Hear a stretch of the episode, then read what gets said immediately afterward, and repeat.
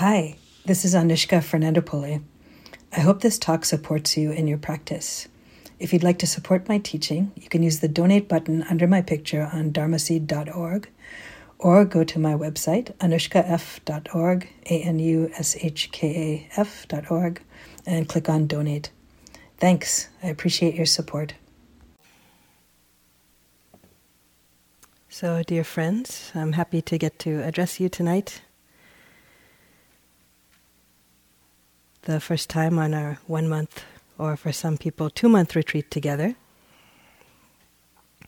So, since I missed the uh, introductions, I thought I should introduce myself a little bit also, because some people have been coming into the interviews saying, like, who are you? Oh, and uh, I feel like I know a lot of people here quite well, but others I don't. So uh, my name's Anushka, and um, I'm on the Teachers Council here at Spirit Rock. And uh, I've been uh, connected to Dharma practice in this tradition for at least uh, 20, over 25 years, actually. I was just reflecting the first time I did a long retreat like what you're doing here uh, was in 1991 uh, it's at the three month retreat at um, Insight Meditation Society, so similar place as this. And uh, I was appreciating that when I was meeting people um, today and yesterday for whom it was their first uh, long retreat and sympathizing with um, some of the challenges and, and strangeness of the situation. But uh, I, I spent some time studying um, Buddhism in college. I went to Harvard and then I realized I wanted to learn it not just up here, but here. You know, I wanted to, to understand it in a different way than like professors and books and things like that. So I came to Dharma practice and took to it uh, pretty quickly. Very interested. Did 10 day retreats while I was in college. And uh, actually, the 10 day retreat slot at IMS that I sat, now I teach that slot, kind of interestingly uh, and then spent basically between age 21 and 25 purely in contemplative practice um, of the sort that you're doing now. So I practiced at IMS, I went to Sri Lanka and practiced in monasteries. I went to India and went around the holy sites there, did some uh, retreat.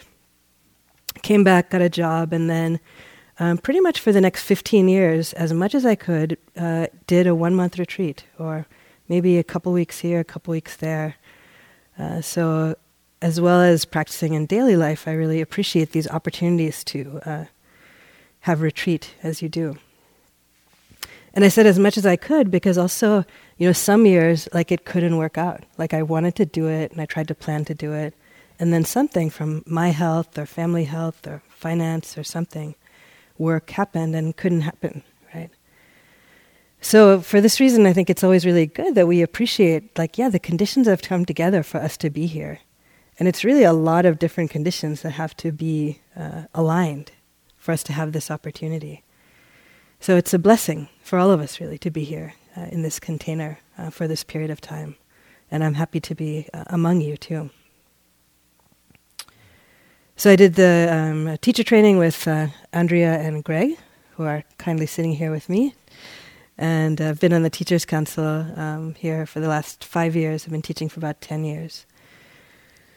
And so I thought I'd, I'd tell you a little bit about um, some tips on retreat or just some thoughts on going in long retreat. Uh, and then continue with the theme of the body, as Greg started um, with yesterday, too.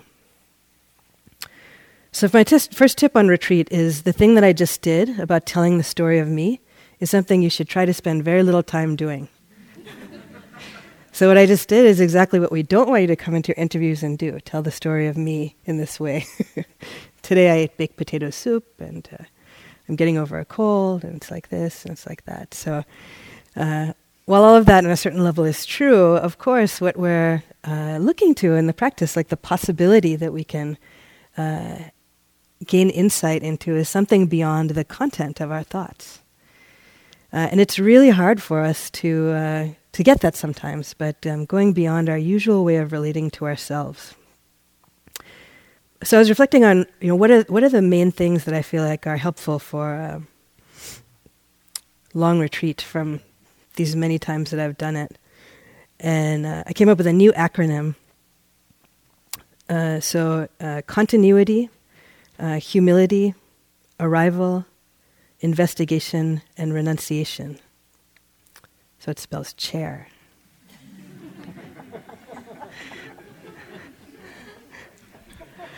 I don't know why they're laughing. Like it's this is going to be part of the Pali Canon. Come on, guys. so, um, so actually, I want to start at the bottom of chair with the R, with renunciation, and um, of course, this is one of the big features of coming on retreat. Even as beautiful a retreat center as Spirit Rock is, uh, it's not the same as being at home. So you leave a lot of things behind. And I really want to encourage you. You know, there's there's struggles that we can have, different of us with different aspects of this, for sure. Uh, that the renunciation is really a very important part of this recipe. And we're actually all following this recipe that is this 2,600 year old recipe for awakening. You know, we're doing the same practices that have been done, and human beings are essentially the same, even though now we have smartphones and Velcro and Wi Fi and stuff like that. Uh, basically, the mind body system is the same, and the cause of suffering is the same, and the solution is the same. Right? So the recipe is good, so let's try to follow the recipe. So, renunciation includes many things. So, some of them are ones that you have already been uh, invited to do practically. so, that includes, of course, the renunciation of your technology. In case there's anyone hanging on secretly, quietly, in the dark of night in your room, just as an encouragement, you know, why, why is it that it's helpful to let go of these things? And why is it helpful to let go of even like reading and writing, which obviously are not unethical things to do? Is really that it just helps with the conditions of the retreat. It helps you to be uh, more than on the surface of your life. So when we're constantly sending messages to people or checking our email, we're having to constantly engage in this level of sort of identity formation and telling people who we are and then receiving messages from them about who they are and so on. And it can be sort of a relief, even if it's scary, to sometimes put that all down. Put that down for one month, like try not having that uh, stress of having to receive messages and to convey messages in this way. I often joke that like the Buddha didn't have to make these special rules around uh, you know smartphones and so on. Like it wasn't part of the the rules that he had to come up with, even though the monks had 300 something, uh, 227 rules, and the nuns had 300 some rules, but none of them had to do with smartphones, right? But basically, here we really have to pay attention to what's our relationship to technology. How are we holding our solitude? How are we holding our uh, sense of renunciation of these things?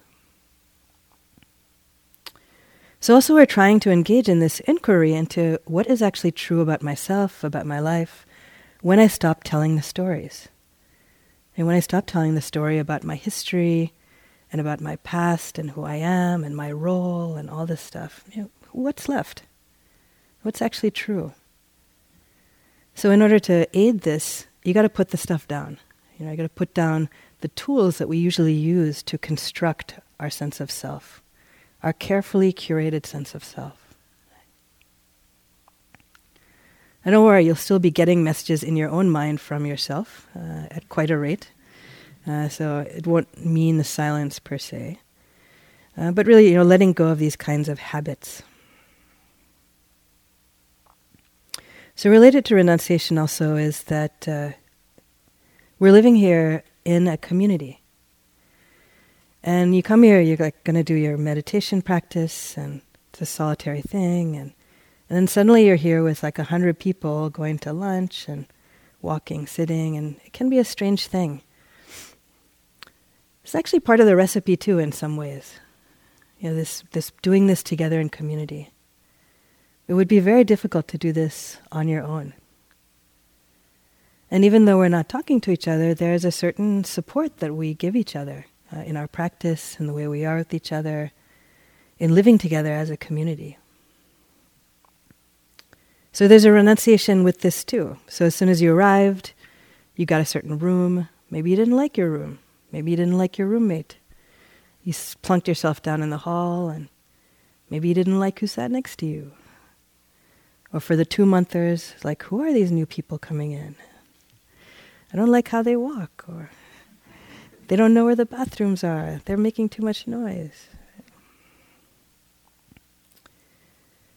So, seeing how that causes suffering, you know, our attachment to our views in this way.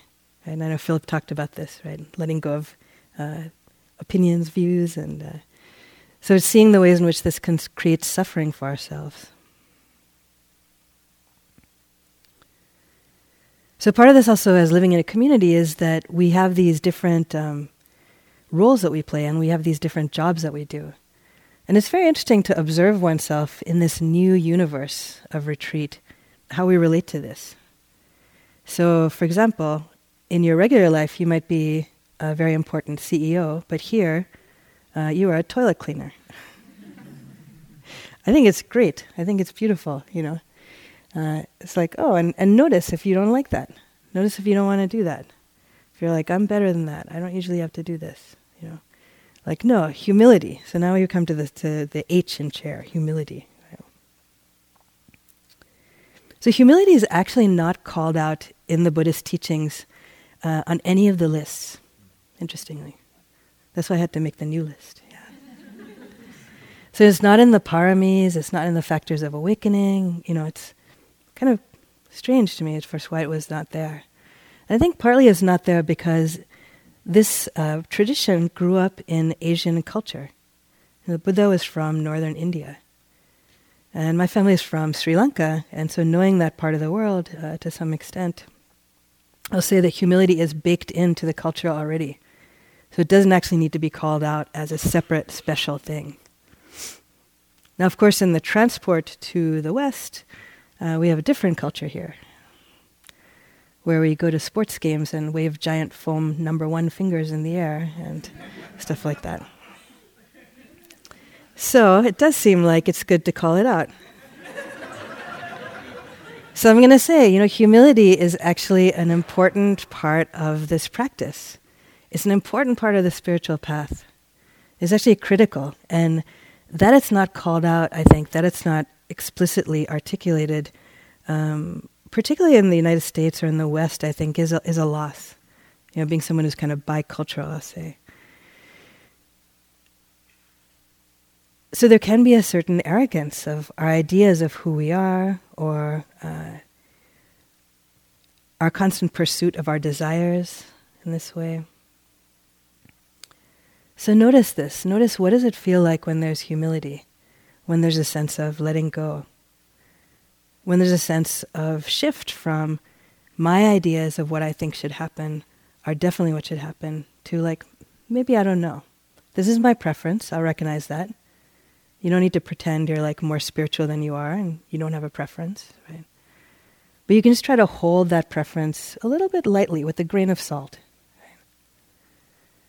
And perhaps remember all the times that you had a preference, but maybe you were wrong.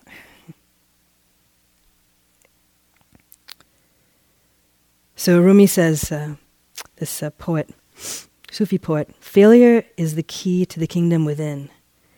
Your prayer should be, break the legs of what I want to happen, humiliate my desire, eat me like candy. It's spring, and finally I have no will.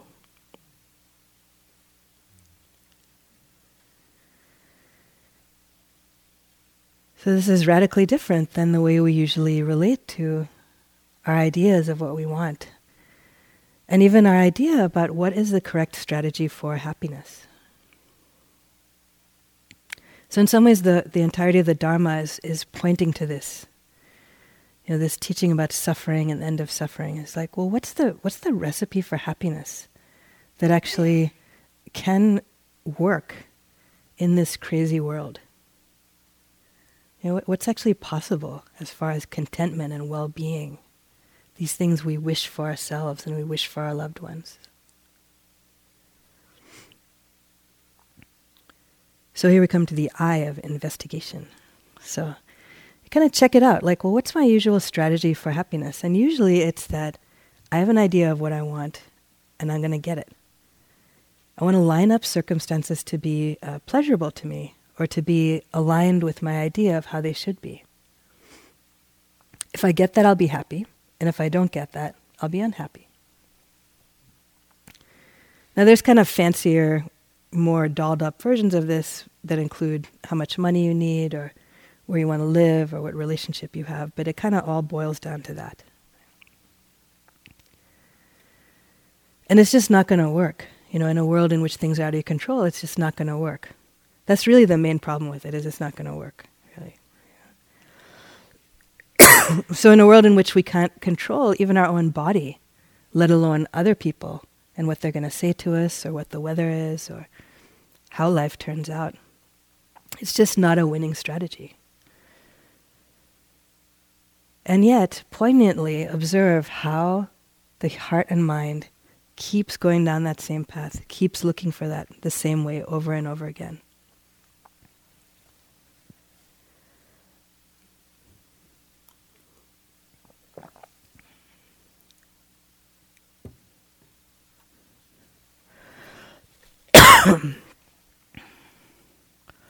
so one of the um, other things that's a, a, really easy trap to fall into on retreat, even long retreat, is the version of this I'll be happy or things will be good when they go according to my wishes.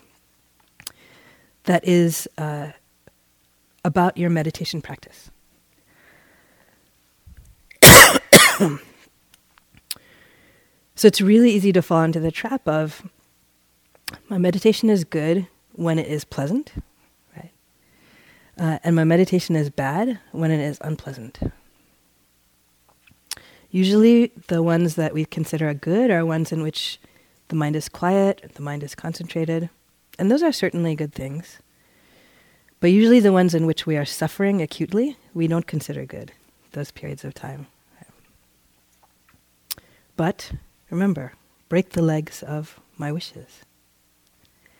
So, suffering, knowing suffering, soaking in the suffering, becoming aware of the suffering that we all swim in, the dukkha, the unrelenting nature of things, the unreliability of that which we usually rely on. This is actually good practice. This is actually seeing clearly. This is understanding that can lead to wisdom. So notice when your wishes are to have your practice be pleasant is good and unpleasant is not good. Notice when you resist what's happening, whatever that is. I don't want this to be happening, I want something else to be happening. Or, here's a good phrase to look for my meditation would be good if not for this blank. And the blank could be something inside or outside. It could be, if not for this sleepiness, restlessness, knee pain, chattering mind. It could be, if not for this person breathing loudly next to me, if not for it being too hot or cold, if not for me not getting the teacher that I wanted, or the seat that I wanted, or the walking spot that I wanted.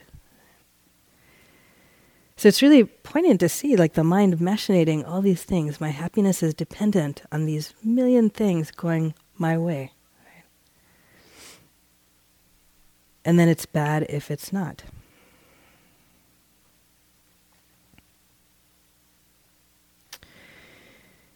So some humility with this. So check in. You know, notice if this is happening, and um, it's so hard to believe. It's so counter to our like ingrained strategy for well-being, you know. But here's where the opportunity is for practice, to look into it, to see, to investigate. So arrival. So I realize as I'm speaking to you that some of you this is day 3 or 4 of your retreat and others of you this is day 33 or 34 of your retreat. But in each case, there's an arrival that happens. There's an arrival that happens that we can be uh, patient with, that we can be loving with. The arrival that happened maybe seemingly once as we got here in our car and unpacked, but the arrival that's actually part of a process, and the arrival that actually is showing up each moment on time, you could say. So the on time doesn't just mean according to the clock on time. The on time means being aware of the leaning that happens, one way or the other, out of this moment. So feel this, notice this when there's some sense of discontent. Know, what, is, what is going on here? There's a sense of non arrival, a leaning forward, a leaning back. Feel the pain of that also.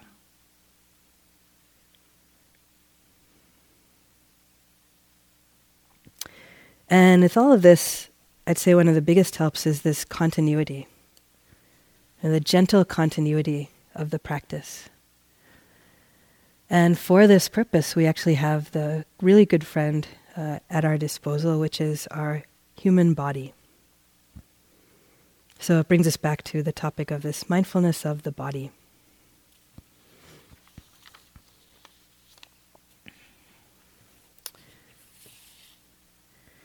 So Greg uh, told this uh, story that ended with the Buddha talking about the uh, entirety of suffering and the end of suffering within this fathom long body. And I thought I'd give you the backstory on that quote. So there was a, a being named Rohitassa. And Rohitassa was uh, a skywalker, they say. He was actually a deva, you know, a sort of angelic being. And in these tales from uh, the Buddha's teaching, often he has these encounters with people who, who come to him, and devas who come to him, beings with problems, dilemmas, right? And uh, he says, Is it possible by traveling to know or see or reach a far end of the cosmos where one does not take birth, age, die, pass away, or reappear? So he's wondering can you get there by traveling? Can you get to the end of the cosmos where there's no birth, death, aging, passing away, or reappearing? And the Buddha says, I tell you, friend, it's not possible by traveling to know or see or reach a far end of the cosmos where one does not take birth, age, die, pass away, or reappear. And Rohitassa is very happy with this answer. So he says, It's amazing, it's awesome. It does say that, it's awesome. How well that has been said by the Blessed One. I tell you, friend, it's not possible by traveling to know or see or reach a far end of the cosmos, where there's no birth, age, death, passing away, or reappearing. And then he says why he thinks it's so awesome. So he says, Once I was a seer, also named Rohitassa, a powerful skywalker. My speed was as fast of that as a strong archer. My stride stretched as far as the east sea is from the west. Endowed with such speed, and such a stride, there came the desire I'll go traveling to the end of the cosmos. And I had a 100 year life, a 100 year span, and I spent 100 years traveling. So he was in constant motion. And then he says, Well, apart from the time I spent on eating, drinking, chewing, tasting, urinating, defecating, and sleeping to fight off the weariness. So he's like very honest with the Buddha. He's like, but he says, But without that, I tried to find the end of the cosmos and I didn't reach it. I actually died in this quest. You know, and I traveled as far as I could. I had this huge stride. Right? So it's actually very comforting for me to hear from you that it wasn't because I didn't travel far enough. You know, like it's actually not possible. So then the Buddha says, you know, I tell you, friend, it's not possible by traveling to know or see or reach a far end of the cosmos where one does not take birth, age, die, pass away, or reappear. But at the same time, I tell you, there's no making an end of suffering and stress without reaching the end of the cosmos. Ooh. So he says, well, you have to get to the end of the world, basically. You have to get to the end of the universe. But you don't get there by traveling. So it's just within this fathom long body, and you can insert your height in that, right? With its perception and intellect that I declare there's the cosmos, the origin of the cosmos, the cessation of the cosmos, and the path of practicing, practice leading to the cessation of the cosmos. and then I'll just read the postscript on this too, which is interesting. It's not to be reached by traveling the end of the cosmos.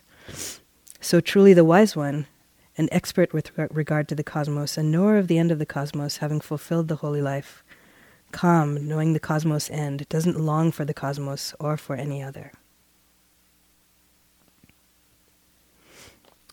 So the good news for Rohitassa and for us is we have already the equipment issued to us here in the mind and body system. And this is also what makes the renunciation both possible, important, and uh, essential, you could say. So drop all of the rest of your equipment. You have what you need here. Simplify in some way.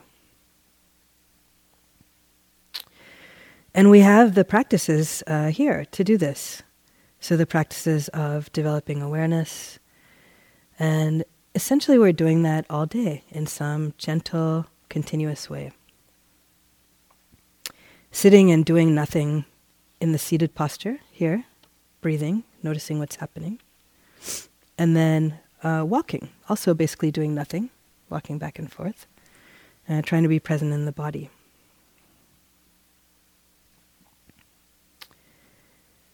So I think it's it's helpful sometimes to remember this um, meditation practice that even though the schedule looks a certain way, basically you're doing nothing in different postures and trying to pay attention. And I remember the first time I did this uh, long retreat, I saw the schedule for this three month retreat, which is basically exactly the same as this one. And I remember asking the teachers, like, what are the advanced people doing? You know, because I thought there was like a secret other schedule that where they were doing, you know, I don't know what I thought they were doing, like foxtrot or like something, something like fancier than sitting and walking. And they were like, no, the people who have done doing this for 30 years are also sitting and walking. I was like, really? Uh, and now I find myself also almost that long later still sitting and walking too. because it's all here, you know, as uh, Greg said, I love this, like, you know, rubbing our face in Nibbana. this teacher said. It's, our face is being rubbed in it all the time. And but, and here comes the renunciation part, there's also like a metal detector on the way to Nibbana.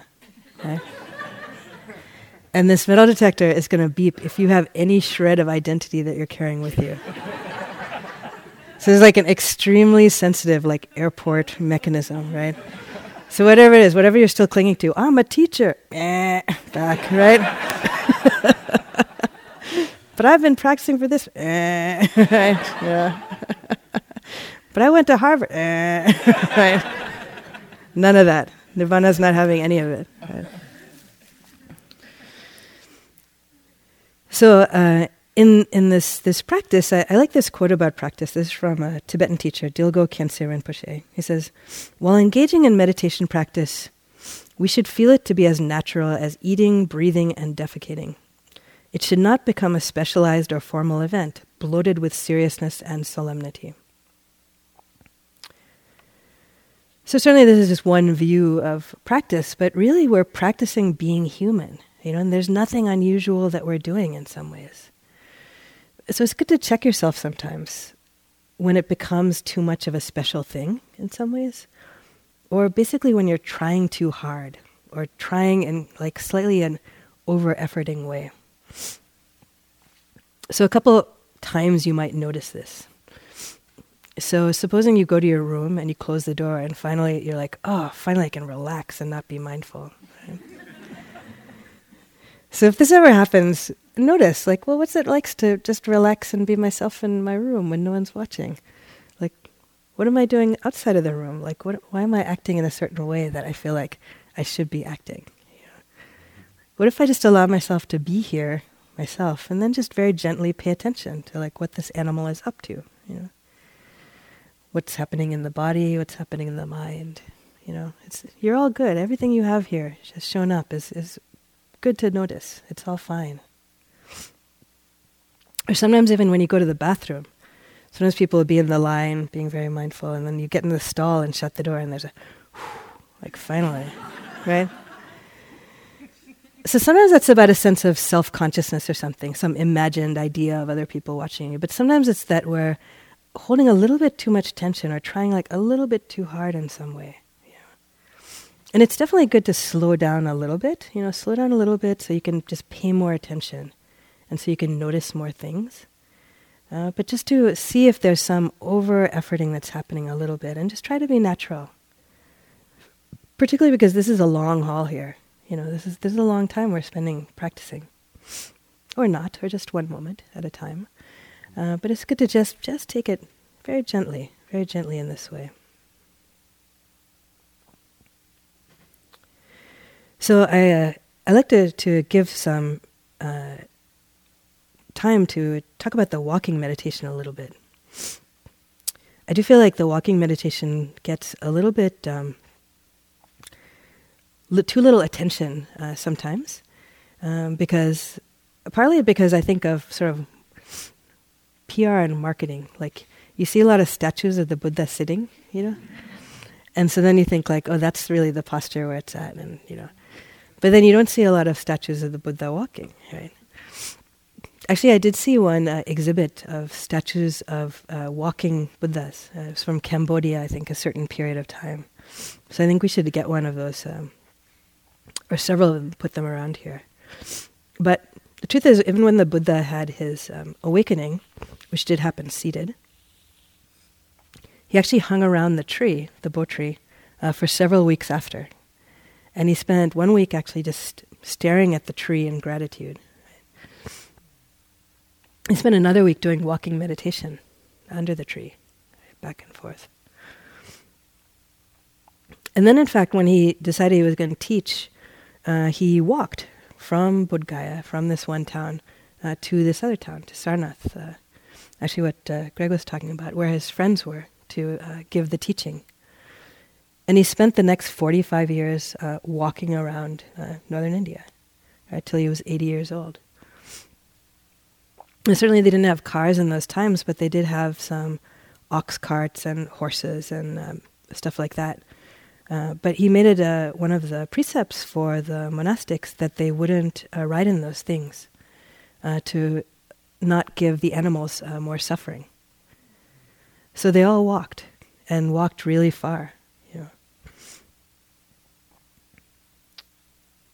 And still in practice centers, uh, it's said in some uh, Buddhist monasteries, if you want to see if it's a real practice monastery, you go and look at the, the walking paths to see if they're like well worn down, you know, if people have really been practicing here. So for me, the walking has been a very important uh, practice, um, not just as a sort of energy balancing or in between, but uh, a beautiful way of learning to practice in an embodied way. And it's one of the things that's most uh, transferable to your regular life. So, this connection to the body that we can have in walking and in all the in between times is really part of practicing how do we live a complete life? How do we live a life of presence as best we can? And how do we live a life of kind attention? So the conditions in the world are not that conducive to us learning this. So this is a good place for us to learn this. So practice this even in the simplest of things, which is walking.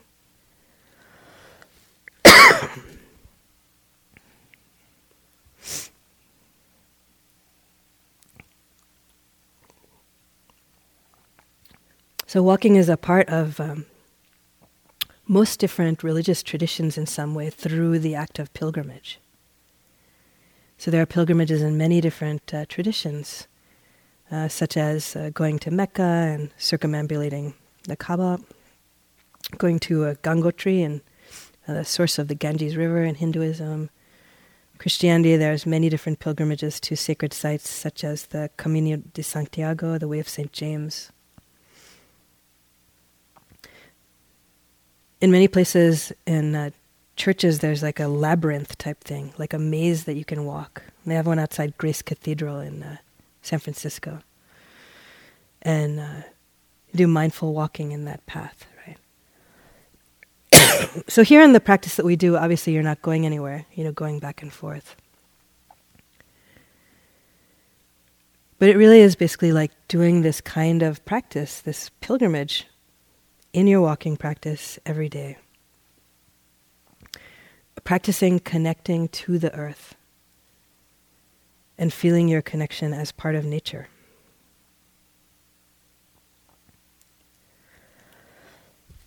I forgot, and uh, a little piece of my biography was that I was just teaching in Brazil for uh, almost a month, and then I managed to escape all manner of sicknesses that I was concerned I would get there, and then I caught a cold on the plane on the way back. So I have a little bit of that lingering. Excuse me.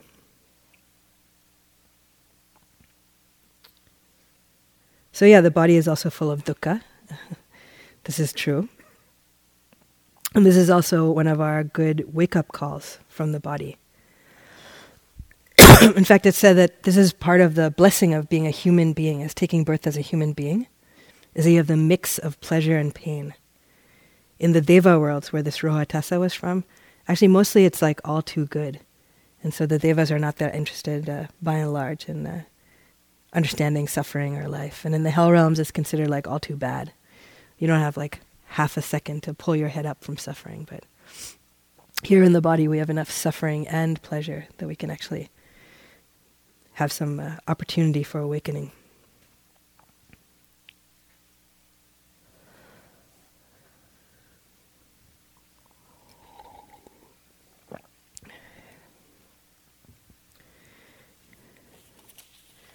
So I could say a lot more about the walking practice, and um, I hope we're going to continue actually to uh, talk about walking as we go through, but I want to return for a moment to Satipatthana, to all the other instructions that were given. So this has been said before in the hall. The the postures, the a bhikkhu is aware when standing, when walking, when lying down. A bhikkhu is one, a practitioner is one who acts in full awareness when going forward and returning, when looking ahead and looking away, when flexing and extending their limbs, when wearing their robes, you could say clothes, and carrying their clothes and ball, who acts in full awareness when eating, drinking, consuming food, and tasting, and who acts in full awareness when defecating and urin- urinating, who acts in full awareness when walking, standing, sitting, falling asleep, waking up, talking, and keeping silent. So all these things are not on the schedule, but they're really all part of our practice of awareness. And this gentle continuity is really, really helpful. Trying to pay attention to the body in all of these different areas of our regular life. So, like reaching, I'm reaching for the cup, yeah. Bringing it here, feeling it. Feeling what the water is like, feeling the temperature of that.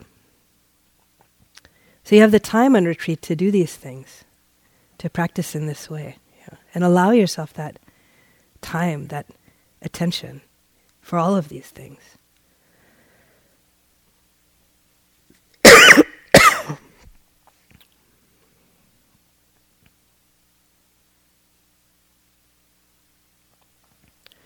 so, for those of you who have been here for a while, you might want to notice where might be the kind of holes in my continuity of awareness.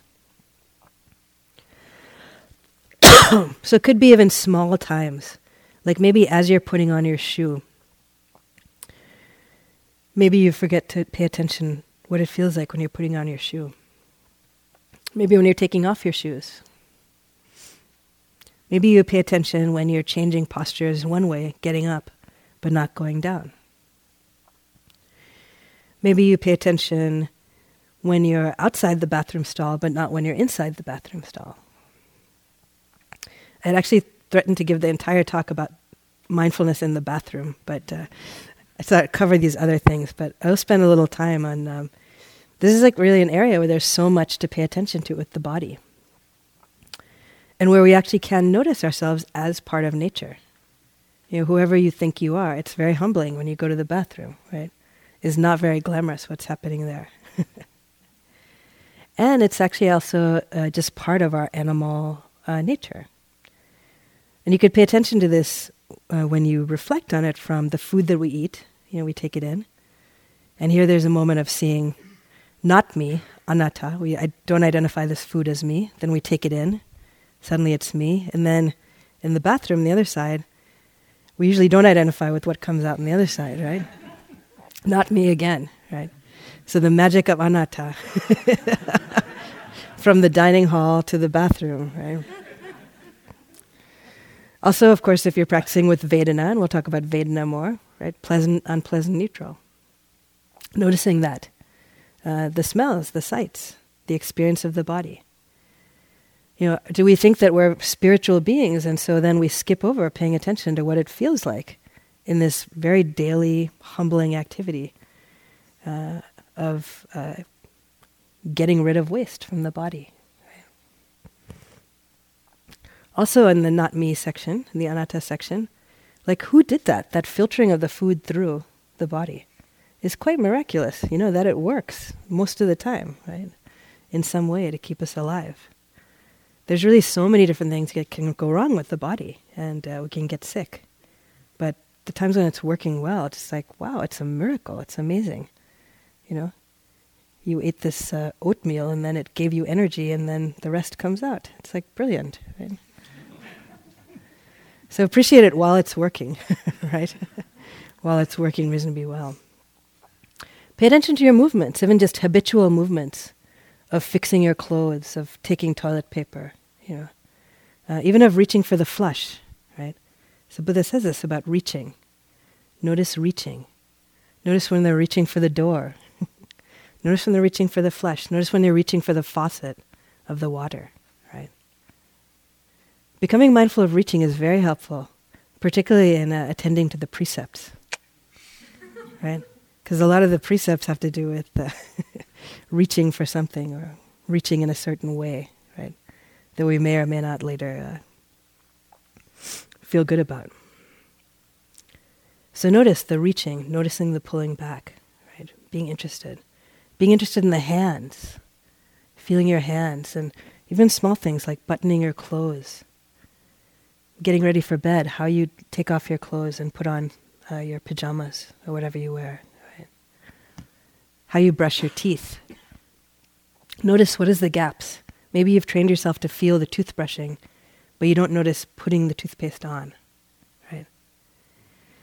So this is not meant to actually be some like oppressive, uh, oppressive instructions, you know.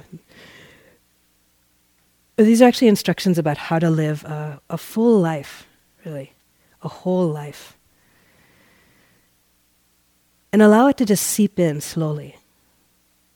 You know, if you just got here and all of this seems like, whoa, that's like way too much, then just take it easy, you know, take it step by step. It's all right, right? But there's another approach that has to do with actually falling in love with the practice. You fall in love with the Dharma, fall in love with this opportunity to be present. You fall in love with tying your shoe. Fall in love with scrubbing the oatmeal off your spoon. Fall in love with when there's a piece of hair that's fallen on your face and you feel to brush it off. What that's like. And what would that be like to live a life completely connected with this kind of intimate attention to all of the smallest things that we usually gloss over because we're rushing to go on and do the next thing. And what if your life was able to be this beautiful opportunity to be present, even when it's difficult, even in the suffering, especially in the suffering? So, opportunity to learn to be as graceful as possible, as present as possible, as gentle and continuous as possible as we can.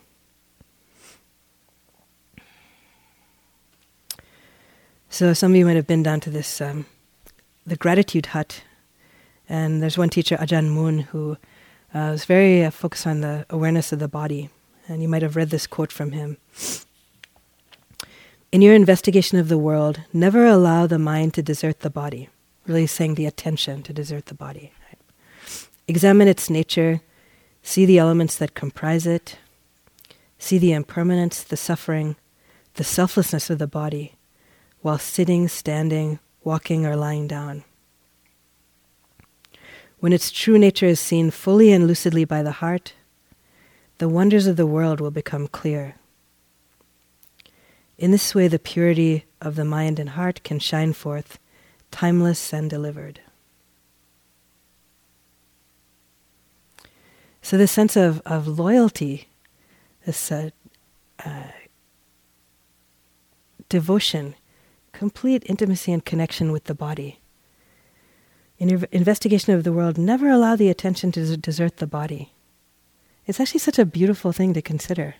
Like, what if I never left myself in some way? You know? What if I just practiced even for one day like that? What if I was just com- completely connected to this animal body and knew its existence, experienced this fully, knew its nature, understood it truly for what it is.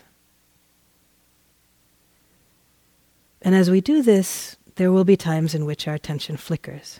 Right? So get interested in that too. So is the flickering when it seems boring, during neutral times? Are those the times that's hardest to be with the body? Is the flickering during uh, the unpleasant times? Is that when I vacate, when attention goes? Is it difficult to be with pain? Or even as the attention go when there's something pleasant happening in the body? Like, do I not know how to be with some pleasant sensation or feeling? Is that a difficult place to be with? So get interested in this. You know, like uh, you're learning about this animal and about the attention the awareness. You're learning about how they impact each other too. So get interested in as, as you move around in how the body impacts the mind and how the mind impacts the body.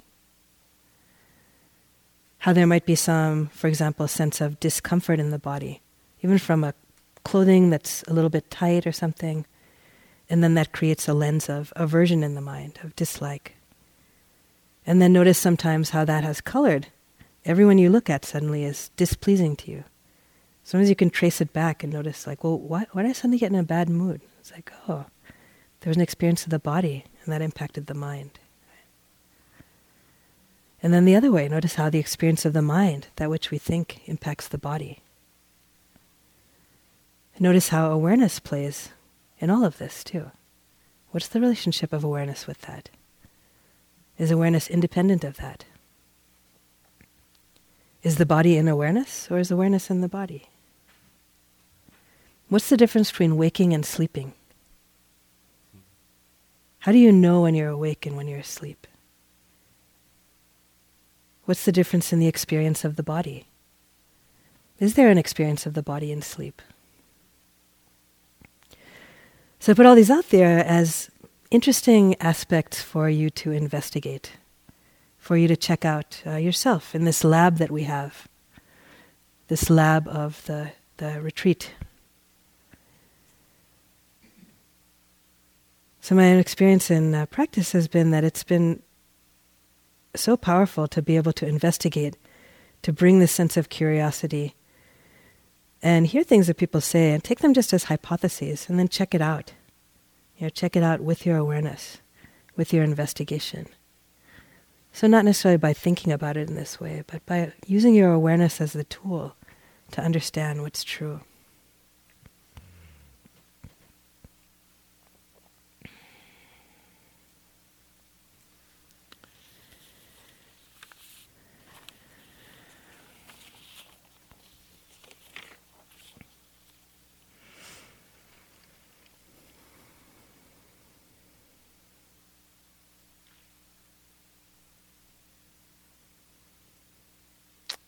So I'll share one more um, Rumi poem about renunciation.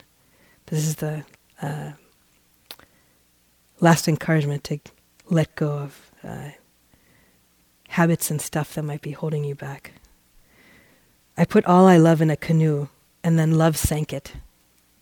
Now everything is possible. So let's sit together for a little bit.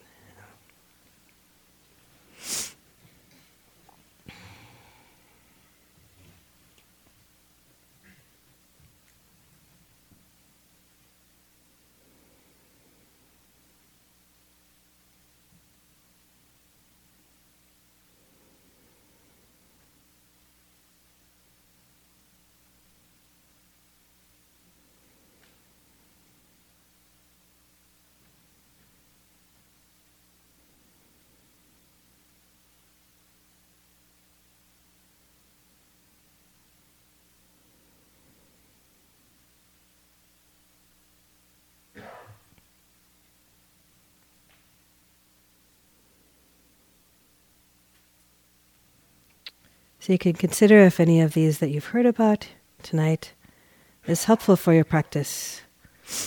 And if there's something that you're interested in working with more, playing with more, around continuity, renunciation, investigation, humility, arrival.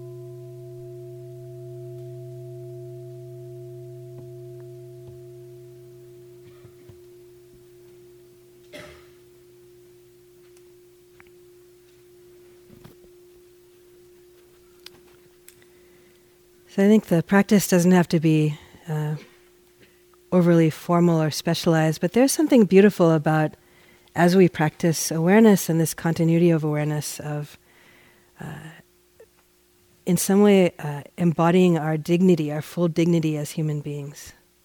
So if that speaks to you at all, then uh, you can take that into your practice too. And I'll, I'll, leave you also with one quote from a great practitioner who I uh, got the chance to practice with on a three month retreat, uh, Greg Scharf, who uh, I asked him at the end of our retreat, we were on the same hallway, so how's your retreat, Greg? And he said, uh, oh, it was just like one long day. and I was like, yeah, I could see that. That's good practice there. So, so maybe you have one long day.